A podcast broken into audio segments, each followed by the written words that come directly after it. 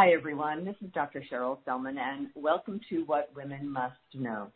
This is a show empowering you with truthful information so you can really make the best choices in your life. Being informed is where it's all at, and being informed with the, the knowledge that allows us to really navigate the world of nutrition and health is so critical at this time. And by the way, even though this show is called What Women Must Know, obviously it's relevant to men as well. So all the men listening, welcome. I hope you'll be joining me every week for these fascinating conversations if you are listening for the first time or if you haven't yet opted in to get my archive shows, then please either like me over at my Facebook page, which is what women must know, or go to my website, which is dr Sherrill Sellman, that's dr for doctor, SherrillSellman.com and opt into my site. And then you will get all of the archive shows that I do in Progressive Radio Network. Not only What Women Must Know, but my program, which is every Saturday at 11 a.m. called The Love Code, which is all about the spiritual dimension and the transformational dynamics of who we are in life. So hope you'll be joining me and listening and learning as I continue to learn and grow from these great conversations. And we have another wonderful conversation, important, actually a profound, I would say, profound conversation today with my guests. We're going to be talking about super gut, Re- reprogram your microbiome, restore health, and lose weight with Dr. William Davis, and that's the name of his latest book, Super Gut. And um, just let me share a little bit about Dr. Davis. He is a renowned preventative cardiologist and author of the groundbreaking number one New York Times bestseller, Wheat Belly. He's also written three other New York Times bestsellers and several other books, including Undoctored. Dr. Davis's latest book is Super Gut and his new approach to gut health. This strategy not only gets to the root of many diseases, but also improves levels of oxytocin, the hormone of love and empathy. I love oxytocin, and brain health, and promotes anti-aging and weight loss. Dr. Davis has connected the dots between um, our health and many common, our gut health and many common modern ailments and complaints. One in three people have SIBO, small intestinal bacterial overgrowth, which we will go into in this conversation, which causes a long list of health issues and illnesses. It is a silent and profound epidemic created by the absence of microbial species that our ancestors had even 50 to 100 years ago, which have been erased by the industrialization of food and medicine. We have a really big story here an important story for restoring our health, maintaining our health, and it's my great pleasure to welcome Dr. William Davis to What Women Must Know. So, Dr. Davis, hello and welcome. Oh, uh, thank you. Thank, thanks for the invitation. You know, uh, as we were chatting before we began our show today, I interviewed many years ago when Wheat Belly came out, and that was such a fascinating conversation. You did such great research to bring that information out into the world, and you have been so prolific ever since. It's like you get on this, you get on this train, and the tracks just keep taking you along, right, with no end in sight, actually. Absolutely. Um, so uh, this book, which I have read, is so fascinating uh, and such a great read, Super Gut. So I'm so pleased to have you on the show and that you are sharing this actually profound, profound information, a key to true restoration of health and well-being. So um, we're going to just jump right in, Dr. Davis, and I thought we could just have how about just a brief um, overview of uh, the story of our gut and how our gut, what our gut is from the time we put something into our mouth until it leaves us. What is that brief journey? You know, for years we thought that the intestinal microbiome, that is the microbes that dwell in our gastrointestinal tracts, we thought they were just a nuisance, a curiosity. You throw an antibiotic at it, you know, because you had sinus infection or, or an upper respiratory infection, took an antibiotic, and you had diarrhea for a couple of weeks, and End of story. There was no interest in what was going on in the microbiome. Well, it's become clear that is absolutely wrong. And in fact, the indiscriminate use of antibiotics has really decimated this thing called the intestinal microbiome. And it's shocking how far we've come from a healthy microbiome to where we are today in 2020. Because now it disrupted microbiome in its many forms underlies so many health conditions. Could be a health condition that's in the GI tract, like irritable bowel syndrome or ulcerative colitis or gallbladder disease, or it could be far, seemingly far away from the GI tract, like depression or dementia or Parkinson's disease or rosacea or psoriasis or diabetes or weight gain. But the, it's become clear the microbiome plays into all those situations. Yeah, who would have thought? You know, um, I'm one of those um, babies that, um, and we can talk about the role of birth because I think birth is how we're born in a vaginal birth is the beginning of the story. Actually, it's probably not the beginning of the story. I, I gather the beginning of the story is a healthy microbiome in a pregnant woman. Um, but I was just one of those babies that uh, ha- had a, difficult birth and immediately put on the bottle. And then I had a whole series of mm. skin issues and poor health and underweight. You know, you can see the whole pattern, right? Mm-hmm. Which has taken me a long time to recover from. That's right. Maybe a still I'm not totally recovered. Yeah. So mm-hmm. let's talk about let's talk about that early journey of how we set ourselves up. What what we should what we should be doing in terms of having good healthy microbiome, but what happens in our culture from from the time a woman is pregnant or maybe before. That's right. So all the way back into pregnancy, about 25% of the world's population of females has what's called vaginosis or dysbiosis of the vagin of the uh, birth canal. That is, they've had a disruption of the microbes that are supposed to live. You know, for many years we thought that uh, places like the vagina or breast or prostate or uh, gallbladder or pancreas, we thought they were sterile. Well, that's become clear. They are not sterile. In fact, we are just walking microbial factories. Well, young women now have this situation called vaginosis, where the microbes in their uh, birth canal are disrupted there's a proliferation of an unhealthy species called Gardnerella vaginalis and a loss of healthy species. Well, that's important because when a woman has vaginosis, 25% of ladies have this, the likelihood of premature birth goes way up. And premature birth has serious implications. If a child is born before 37 weeks of pregnancy, that child has major issues to confront. They may go on a ventilator. They may have uh, emotional and mental deficits. Uh, some kids die because they get necrotizing enterocolitis. So it's it's a very serious thing for a woman to deliver a child prematurely. So one of the things that she can do, and now all the pieces to fix this have not been sorted out. Uh, conventional uh, treatment is an antibiotic.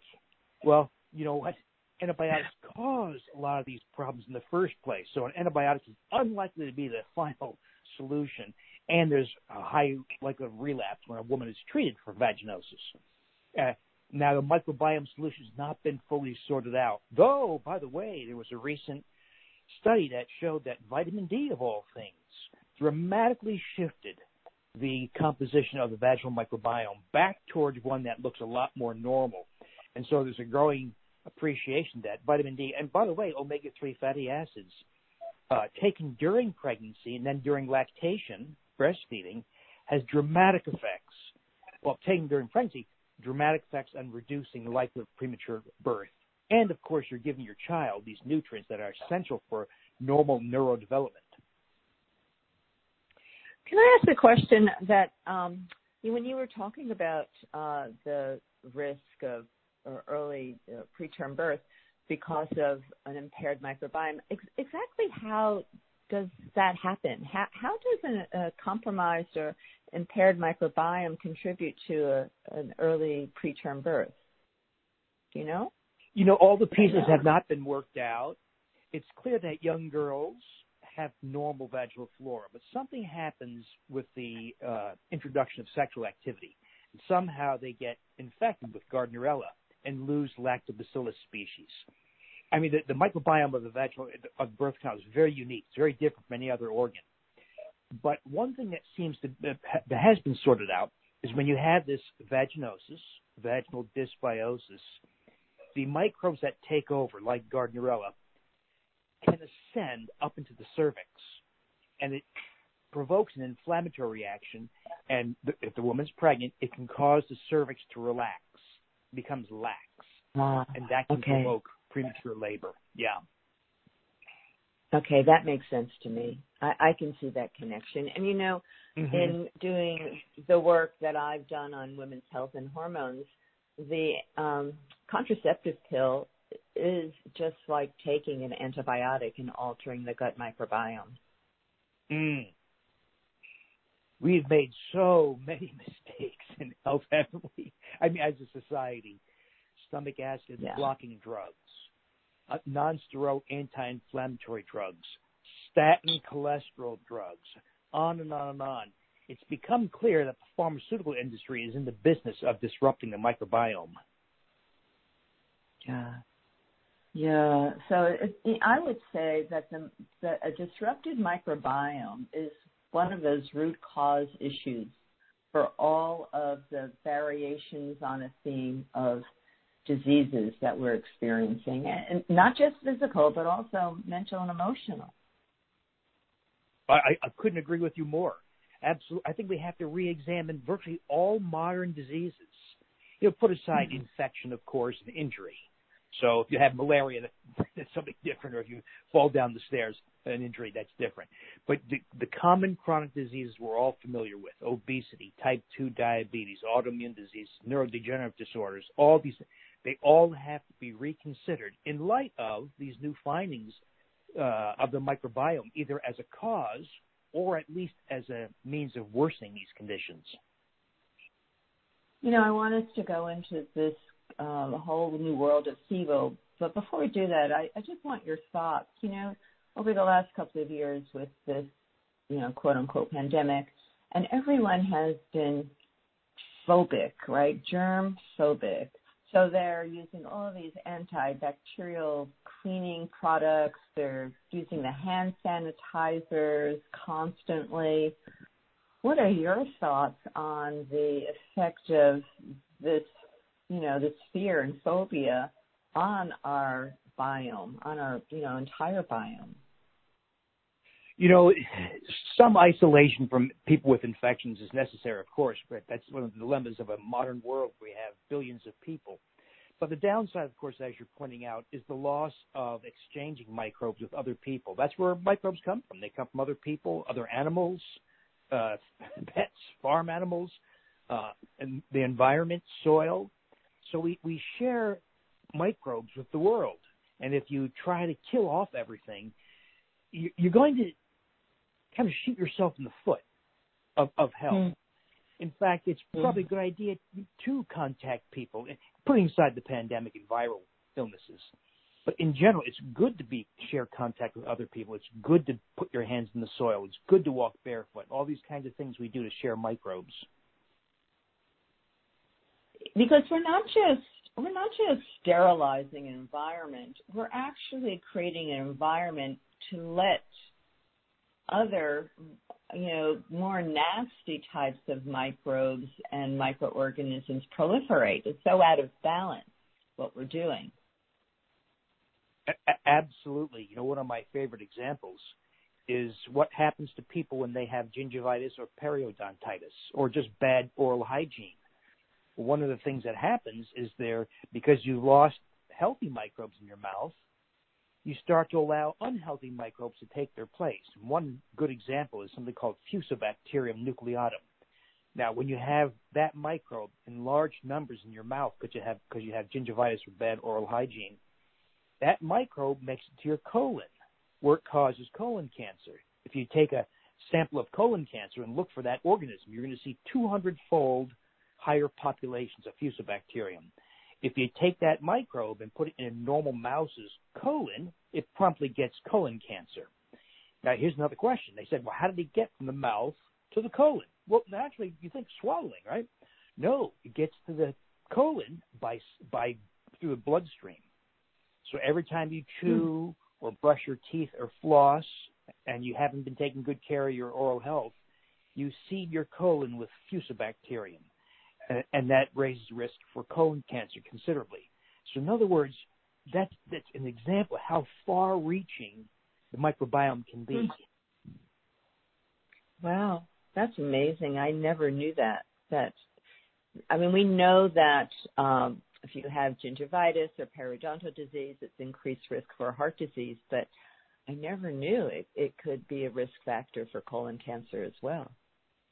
So you can imagine this idea that we do colonoscopies to screen for colon cancer is kind of silly. The real answer would be to pay attention to things that lead to colon.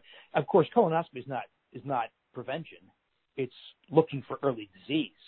What if we took mm-hmm. steps five, ten, twenty years before colon cancer even becomes possible, such as looking at oral health, such as looking at the intestinal microbiome? Because it's also clear that the disruptions of the colonic microbiome also increase colon cancer. That would be a lot smarter way to prevent colon cancer. Uh, yeah, yeah, blinding flash of the obvious there, right? Once you can understand and see right. this connection. Right. Uh huh. So, um, so in, um, oh, I want to just make uh, another comment. I, I saw a post the, the other day that was a study out of, I believe, Finland. One of the Scandinavian countries where they are um, making sure that school children spend time out in nature, digging around in the ground and planting and getting their hands in the soil because they have found a significant increase in the microbiome population, the healthy microbiome population of these children. And you know that was a study that came out, and I I thought that was quite profound. How again connecting to the earth and which we are a part of, and uh, allowing yourself to dig your hands into the soil is actually a healthy thing to do, especially now in the relationship to this Isn't conversation with our microbiome. Yeah. Mhm. Over and over yeah. again, we're we're reminded that there's a specific we have needs. We have specific needs all programmed into our genetic code. And if we don't meet those needs, weird things happen. It could be called diabetes, it could be called depression, whatever. But it's it's a reminder that we really need to go back to some of the old ways. You know, if if we watch the lion eat a gazelle, and you don't like it because it's violent, it's bloody, and you make the lion eat only kale and spinach, the lion's going to die because it's got specific needs programmed into its genetic code. The same goes for humans. So let's jump into the um, big revelation that you have written about in Super Gut. Talk, let's talk about what's what you find as a significant piece of this puzzle that's contributing to poor health in regards to our gut microbiome and the role of the small intestine. Mm. It's become clear from numerous studies now that we have killed off hundreds of bacterial species in the human GI tract.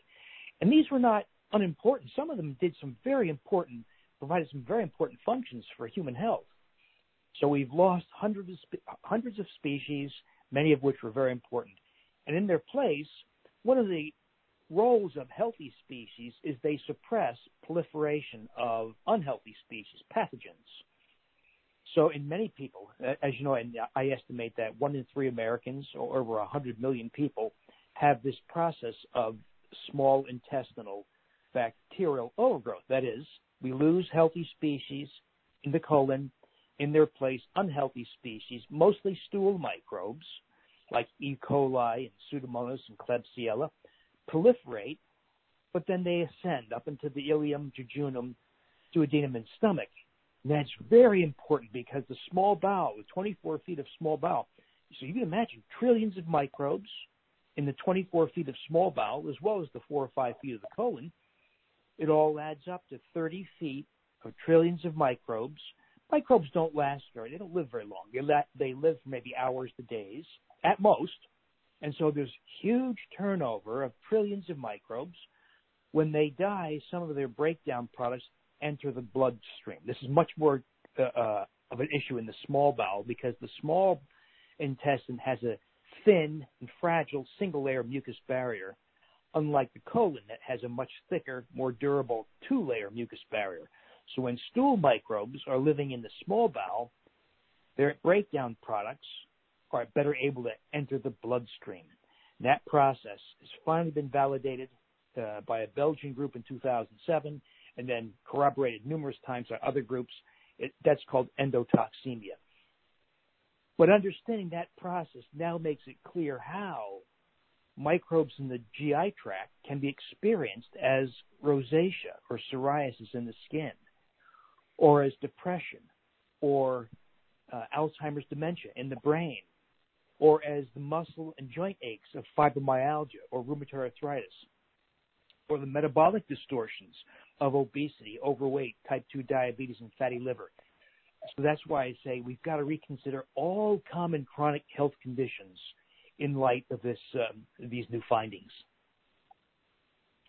So it's like these um, gut microbiome species um, are traveling into territories that they've never been in before, that they've been, in a sense, blocked from populating in, which is up into the small intestine, and then taking residence, I mean, all all the way up actually into the stomach. As you said, H. pylori is a bacterial infection coming all the way up because of how discombobulated we are mm-hmm. in our mm-hmm. health that they're even allowed even how do they even travel upstream to to get into the small intestine if they're not they're, the, the body is designed to keep them in the colon how, how do they penetrate the barriers that have kept them there to travel you know upstream where they never should be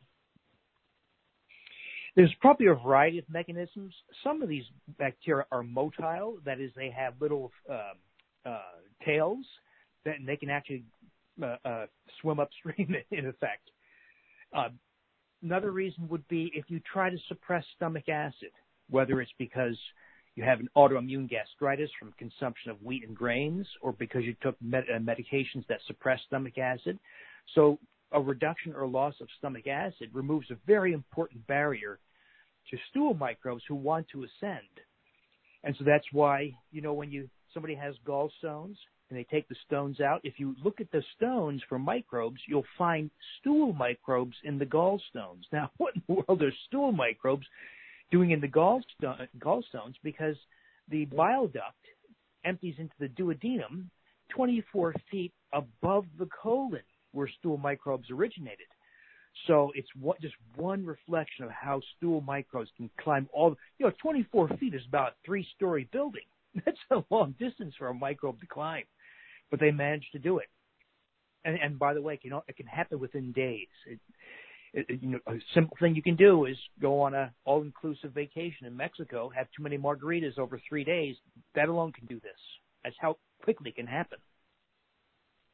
Wow, that's you know pretty phenomenal. And so, so these species um, migrate out of their known and proper territory into, I would say, forbidden territory. They never were designed to ever uh, live and, and habituate, and then they create all of these toxins. So, like they poop out in a sense, they're toxins, which then become highly, um, uh, I guess, it causes tremendous inflammation in the system and from exposure, and then it can, they can leach out of the small intestine, get into the bloodstream, and that's how it can affect all the different organ systems of our body and structures of our body.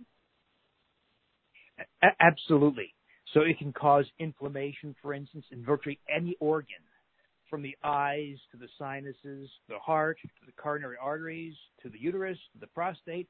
This is why I say we've got to reconsider everything now because this changes everything. You know, if somebody takes, let's say, a drug that interferes with the pain pathways in somebody with fibromyalgia, like maybe the uh, a biologic that costs you many thousands of dollars per month to block the TNF alpha, the tumor necrosis factor alpha, a mediator of pain and inflammation. Well, all you've done by taking that drug is block a pathway for pain and inflammation. But what about the cause? So we now know that fibromyalgia is largely a disease of the microbiome. People with hmm. fibromyalgia have massively disrupted microbiomes. They virtually all have SIBO, and they have it to a, a severe degree. So the solu- if your solution is to block a pain pathway or an inflammation pathway, you've done nothing for the actual cause. And if you have that kind of disruption of the microbiome, uh, you're asking for trouble. You're asking for autoimmune diseases. You're asking for neurodegenerative disorders. You're asking for weight gain, diabetes, type 2 diabetes. You're asking for diverticular disease and colon cancer. So it's very unwise to bury your head in the sand about these issues. Uh, and as you know, a lot of our colleagues have not kept up and are not, they're still prescribing drugs just to block some pathway. Which then further contributes to the whole dysfunction and this overgrowth of the inappropriate bacteria because everything's been put out of whack, so to speak. Exactly. Make, it makes the situation worse in many instances. Yeah, you know, I don't think people realize how many drugs actually are known to have a huge impact in a negative way on our microbiome. Just taking those meds can can alter the microbiome. And there's a long list. I mean, I don't even know all of them, but we certainly know, like I was saying, even the common, not so common, but the popular birth control pill that's been used for generations now. Can you imagine a woman taking, a, a grandmother taking the, the pill, and then there's all those generations that have been affected by that altered microbiome. Exactly right. So uh, with each passing generation, the disruption of the microbiome, including loss of species, gets worse and worse. And I think we've kind of arrived at a perfect storm kind of time where it's gotten so bad. You know, because this wasn't that as bad in your mom or dad's time, certainly not your grandparents' time, but it's accumulated, it's gotten worse, it snowballs, and now it's gotten really bad. Now, of course, we have epidemics of this SIBO issue, the small intestinal bacterial overgrowth, where 30 feet of microbes are eroding your health. And and what is your definition of SIFO, S-I-F-O, which you write about? You know, the definitions are poorly sorted out depending on whether you make that, uh, you identify fungi in, the, in a stool sample or whether it's identified in an aspirate during an endoscopy. So there's a lot of debate about what exactly constitutes an abnormal amount of fungi. But it is clear that all the things that lead to SIBO, like antibiotics, chlorinated drinking water, prescription drugs, uh, stress, uh, food additives like food preservatives, you know, they're antibacterial, so they're also antibacterial in you, emulsifying agents, on and on and on all those things that cause disruption of the bacterial microbiome can also cause disruption of the fungal microbiome that is allowing fungal species like Candida albicans, Candida glabrata, Candida tropicalis, Malassezia to proliferate. The symptoms are very similar. So in SIBO, common symptoms include such things as uh, IBS symptoms like bloating and diarrhea, or uh, intolerances to numerous foods. These are the people who say, I can only eat six foods and everything else gives me panic attacks, diarrhea, and bloating, skin rashes, and asthma. Well, th- these are all forms of SIBO. Uh, and by the way, the food intolerances go away once you manage to eradicate the SIBO. But the symptoms from SIFO, from fungal overgrowth, are very similar. The only the, SIFO is more likely to be associated with skin rashes like eczema, and also oddly uh, sugar cravings, which is kind of an odd thing when you think about it, because for fungi to cause sugar cravings, because fungi thrive on sugar, you got to wonder what are the fungi doing? What mediator are they producing that makes your brain say, "Feed me, feed me more sugar"? So that's, I think, we, no one's identified the mediator, but I think it's a great example of how the microbes in your GI tract influence your internal dialogue and your behavior? Absolutely. I always ask patients if they have sugar cravings, and then we look for things like candida, right? Is something's going on that is Mm-hmm. generating that that's controlling the human to eat more food That's right. of that of that species, Uh-huh. you know, fungal species. So they're very powerful, aren't they? Very powerful. Absolutely. In fact, you know, so much of our internal dialogue is is colored by the microbes, both fungal and bacterial. You know, we see this, of course, when we try to kill off these microbes, whether it's fungi or some bacteria, and of course, people experience this die-off reaction, uh, experiencing such things as diarrhea, but also panic attacks, racing heart, sometimes low-grade fever. But it's a vivid illustration of the power of microbes. So microbes can determine whether you have a message, an internal dialogue of love and empathy and optimism, or an internal dialogue of hate and criticism. I think it's it's that powerful. Well, and the other powerful thing that I've learned recently is the um, role of sunlight on the uh, exposure to sunlight on your on your body, particularly around your your you know your whole abdomen, actually has an influence on your microbiome as well. Have you come across that information? No, I didn't know that. That's very interesting. Yeah, I mean the skin has receptor sites to light, and that it, um, the work of Dr. Jack Kruse talks a lot about how sunlight is actually altering your gut microbiome, or you know, enhancing it in a positive way. So just getting exposure mm. to sunlight plays a major role on your microbiome, amongst many other things. You know, once again, going back to the way things should have been all along, being outdoors, eating organ meats, you know, not eating food in a cellophane wrapper or drive-through window. Mm. Mm.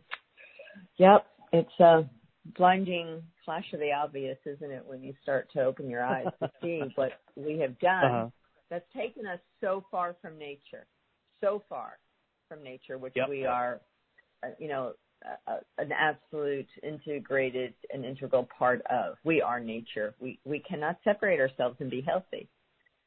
Mm-hmm. So absolutely. Um, so, a lot of what your work involves, Dr. Davis, is restoring these environments, restoring a healthy microbiome, restoring a, a healthy environment throughout our body, not only in our intestinal tract.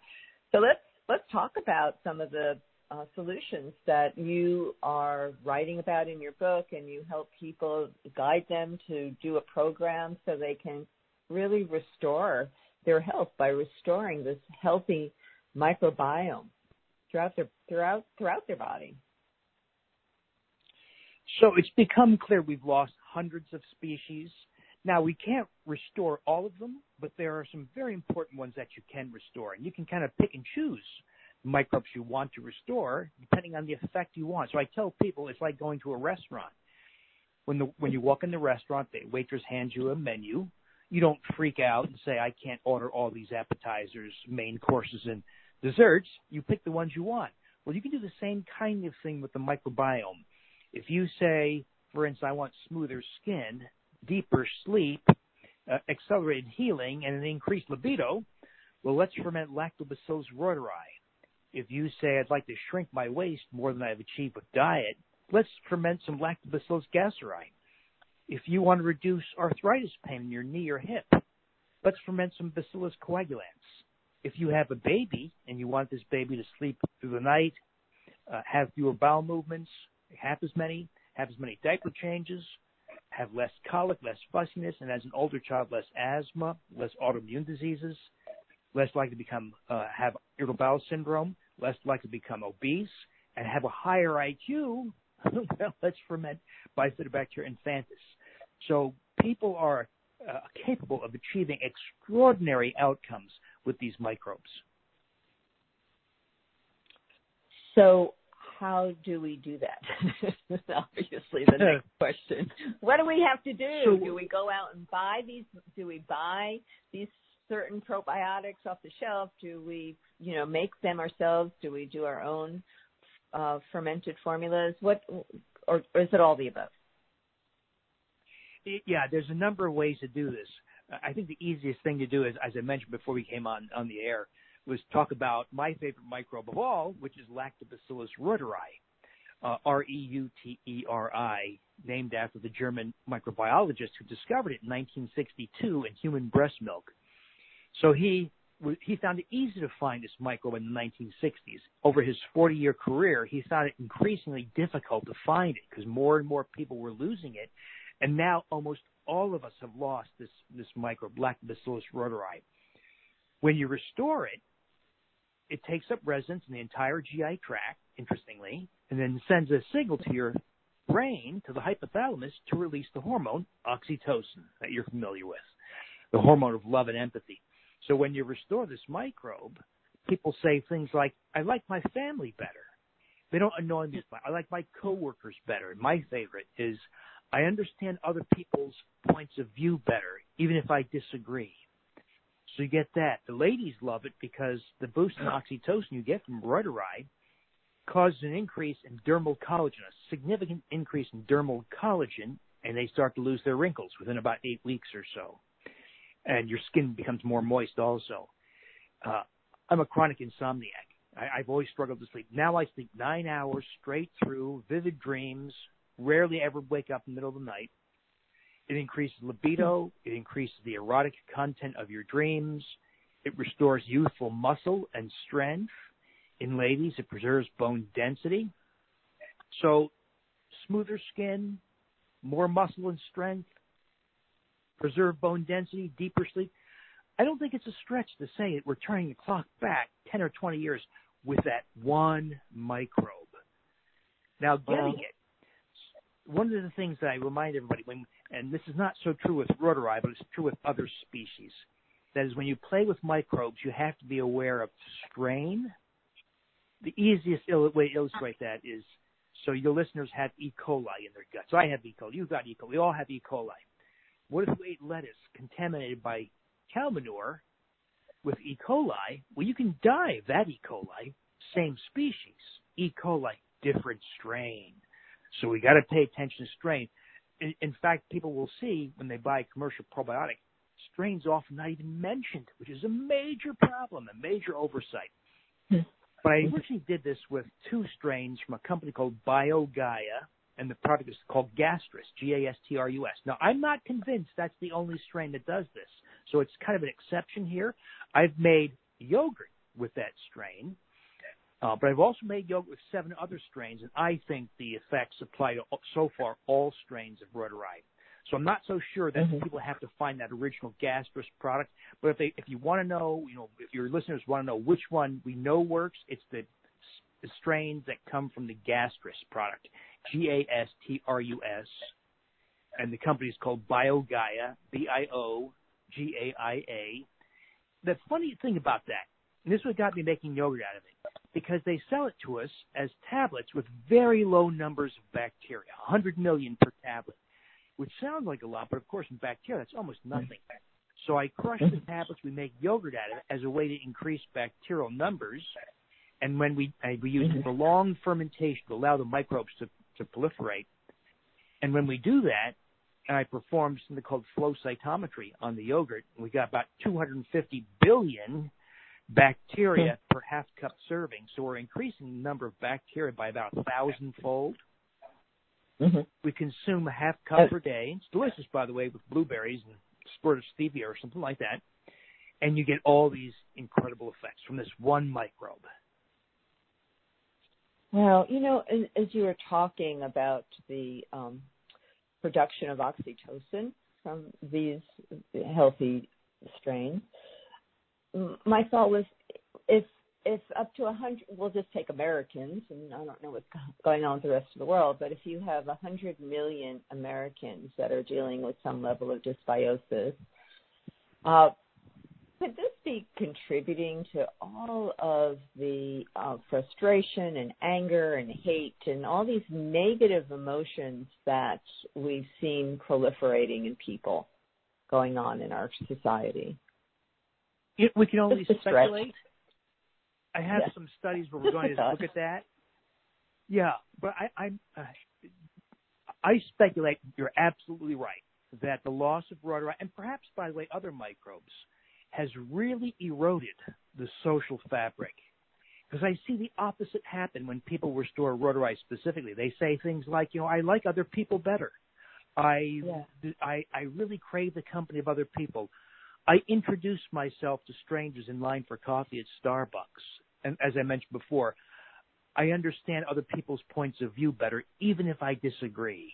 You, so I think this is a, a really exciting way to, I think, turn back. You know, let's face it, humans have always been a vicious, self-serving, violent species. So it's not as if all problems go away with restoration of Reuteri. But I think some of the phenomena like anxiety in teenagers and in children, things that we didn't see before, I think those are almost certain to be part of the Reuteri story.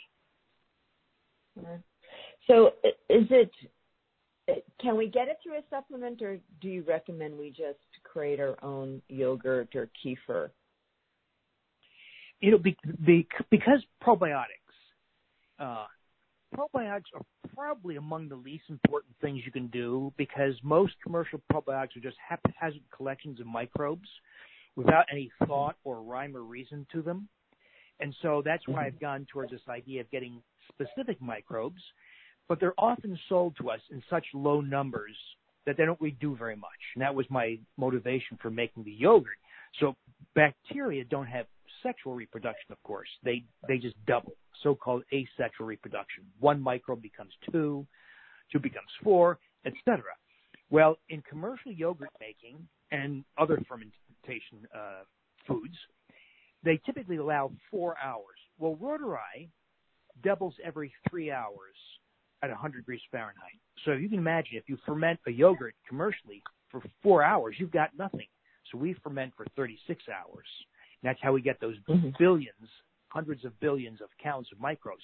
So what we're doing with fermentation, it could be yogurt, it doesn't have to be dairy, it could be coconut milk, it could even be juices, could be hummus, uh, uh, salsa. I fermented all kinds of things. I will say that dairy is the most forgiving, uh, and you get the you tend to get higher numbers with dairy, but it doesn't have to be dairy. But you get higher numbers of bacteria, and you get bigger biological effects.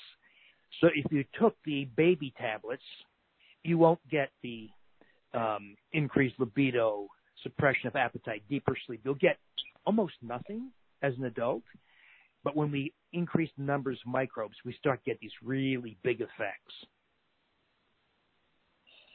So it's best to get a strain of Reuteri from a, company, we like this BioGaia, uh, get a strain and then follow the instructions in your book and as you've been explaining to us today, how to proliferate them so you get the billions and then be able to take them on a daily basis. Is that your preferred mm-hmm. way to to get that exactly. to restore that? Now I've made the yogurt, Reuteri yogurt, with seven other strains, and I think it's not unique to the BioGaia strain, but that has to be proven yet. I have a mouse trial about to go in a few weeks, and we're going to start by comparing five strains of Reuteri to see if one is better than another. Because if it is, then I'll let you know, and we'll use that strain instead. Uh, oddly, I called the executives at BioGaia to tell them about all this stuff because they didn't know about any of this. They just think it's uh, they just think Reuteri is useful in infants to reduce colic and regurgitation of breast milk or formula. So when I told them, hey, we're seeing smoother skin, deeper sleep, restoration of muscle, uh, a restoration of, of social behavior, they were like, oh, ho, ho, we don't care about that. I, I was shocked. I was absolutely floored by that kind of indifference because it was so far out of their world of babies' health. So I prefer to get away from that company because they're not supportive. And, uh, right. and my gut sense here is that we can achieve the same or better with other strains of Reuteri, but we will prove that. Okay, so right now you're in that process of finding other sources to make the yogurt switch to uh, create your own. Yeah, rich, the only know, thing I tell you know, people. Yeah. One of the other um, one of the other aspects of Reuteri that makes it so interesting is that it also it colonized the upper GI tract, where it takes up residence and produces what are called bacteriocins. These are natural antibiotics effective against a species of SIBO.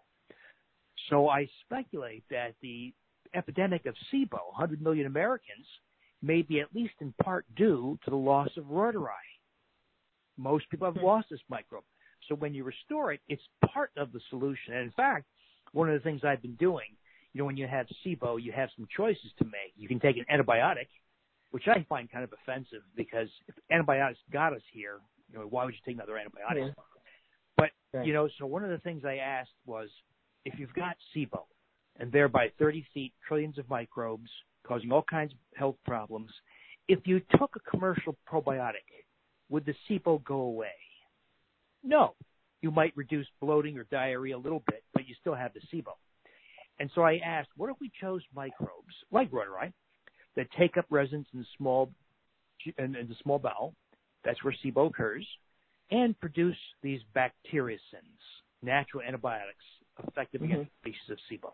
So I chose Lactobacillus mm-hmm. gasseri, a strain of gasseri, colonized upper GI tract, produced up to seven bacteriocins. Reuteri, of course, likewise colonized upper GI tract, produces up to four bacteriocins. And by the way, my microbiologist friends tell me that they sometimes clean their fermentation vats with Lactobacillus reuteri. That's how potent it is against pathogens. Wow. And then I wow. added also Bacillus coagulans. We ferment all three at the same, same time for 36 hours to get hundreds of billions. And so far, this is very preliminary, about 30 people have done this and have eradicated their SIBO. 90% of them has. And by the way, we're tracking SIBO by use of a device called the AIRE device, A-I-R-E, that measures hydrogen gas production uh, in the GI tract. It's, a, it's essentially a mapping device to tell you where microbes are in the in the GI tract. Well, so far, 90% of 30 people have normalized their H2 breath test. So we will look at that more formally in a clinical trial. But right now, this is just anecdote. But so far, it seems to be holding up. That's very exciting to know that we can actually have this profound restoration of our environment again, like resurrecting, resurrecting us, right? Um, Absolutely, um, I, I think the whole. Well, so what about fermented foods? Because uh, you know, cultured foods, fermented foods, are, are they effective as well? I know you write about them in your book. Do you like them equally? they're probably extremely important. You know, we have a very helpful study from the Sonnenbergs, uh, husband-wife team, Erica and Justin at Stanford. And about six months ago, they published a very important paper that showed that frequent consumption of fermented foods had a major molding effect on the microbiome, on the, the microbiome uh, composition of your of your gut. In other words, you eat kimchi and kefir and yogurt and sauerkraut and fermented veggies, fermented meats. And even though the species of fermented foods, like Leuconostoc mesenteroides or Pediococcus pentosaceus, very helpful microbes, but they themselves don't take up residence. They somehow open the door for numerous other healthy species to be restored. It's not quite clear how that happens. They speculate that maybe they were latent or maybe you're more receptive now to environmental inputs of microbes, but something happens and there's a marked increase in the diversity of species in the microbiome just by consuming fermented foods, just like your great grandma did. I was going to say it's in all um, traditional cultures, some sort of fermented food has been a part of the diet for thousands of years. Yes, absolutely. It's probably at the top of the list of things people can do, and it's it's almost without cost. If you ferment some cucumbers, for instance, you need some brine, salt, of course, non-iodized. You have to filter your water, and then the cost of the cucumber, and then let that sit out for several days to weeks, and it ferments from the microbes on the surface of the cucumber. If you're in a hurry, people can buy starting cultures. You can start the, fermentation process that way. But one of the great things about fermenting things is you only have to buy the starter microbe once. So if you make, for mm-hmm. instance, let's say fermented pickles or fermented cucumbers, and you use a starter culture, you can make your future batches from a little bit of the liquid from a prior batch. Likewise, the Reuteri yogurt or Gasseri yogurt. You buy the microbe once, make yogurt or other fermented food, make the next batches with a little bit of a prior batch. So you only have to invest right. in this stuff one time. Right. Right. It just keeps going. It's eternal. Mm-hmm. They're an immortal life. Um, have you heard yeah. of this? Have you heard of the Perfect Pickler device? The little no system. No, what's that? Oh, I came. Oh, I came across this uh, years ago. Someone this this company's put together little company called a, a Perfect Pickler, and they basically give you the setup with a jar and the lid and the uh, which has a hole in the middle so you can release the gases. And you can just make your own uh, fermented anything of vegetables. And so I would make my own sauerkraut or pickles and it, it's just an it's just an, a, a simple device that helps people to get a better product made quickly and easily just by adding the ingredients and then some water and salt called Perfect Pickler. So I, I would always pick them up and give them as presents for people because it was a practical little tool that made it easy for people to ferment their uh, vegetables. And they have lots what, of what a terrific idea. Yeah. yeah, that's that's yeah, great. That's a gift. Yeah. You know, um, so, another uh, thing people can do is, of course, they can buy uh, fermented foods at the grocery store it'll say live cultures or fermented, something like that. But you know, because of that problem where commercial production, they hasten it. You know, they want to make their product as fast as possible for greater profit. So what I'll do is if I buy sauerkraut or kimchi or other fermented food, is I'll let it sit out on the counter for 48 hours, 72 hours, sometimes longer. And that way you increase the microbial counts. So if you buy, for instance, commercial kombucha, let it sit on your counter for at least 48 hours. That way it consumes the sugar more so, and you get more microbes out of it. Well, that's a great way to enhance the effectiveness, right? You just let it continue to multiply and, and exactly. create those billions. Yeah. Yeah. Mm-hmm. yeah. So, so you have um, in your book you you have recipes you have lots of recipes, and then you have uh, guidance and programs that people can go on. Can, can we talk a little bit about that to uh, give people some options of how they can, you know, initiate this process of restoring these essential microbiomes, and you know, uh, bacteria into our, you know, back back in. Let's let's create healthy. And by the way, I wanted to ask you about fecal implants because I know people have had some great success with a fecal implant. So let's just add, just that's a quick question. So what are your thoughts about that, and then we'll go into your program.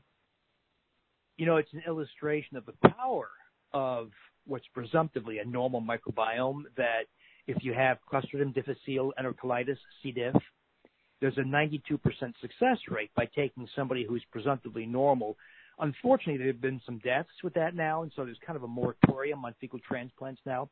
But it is oh, a really? reminder just how powerful, yeah, the microbiome can be. Hmm.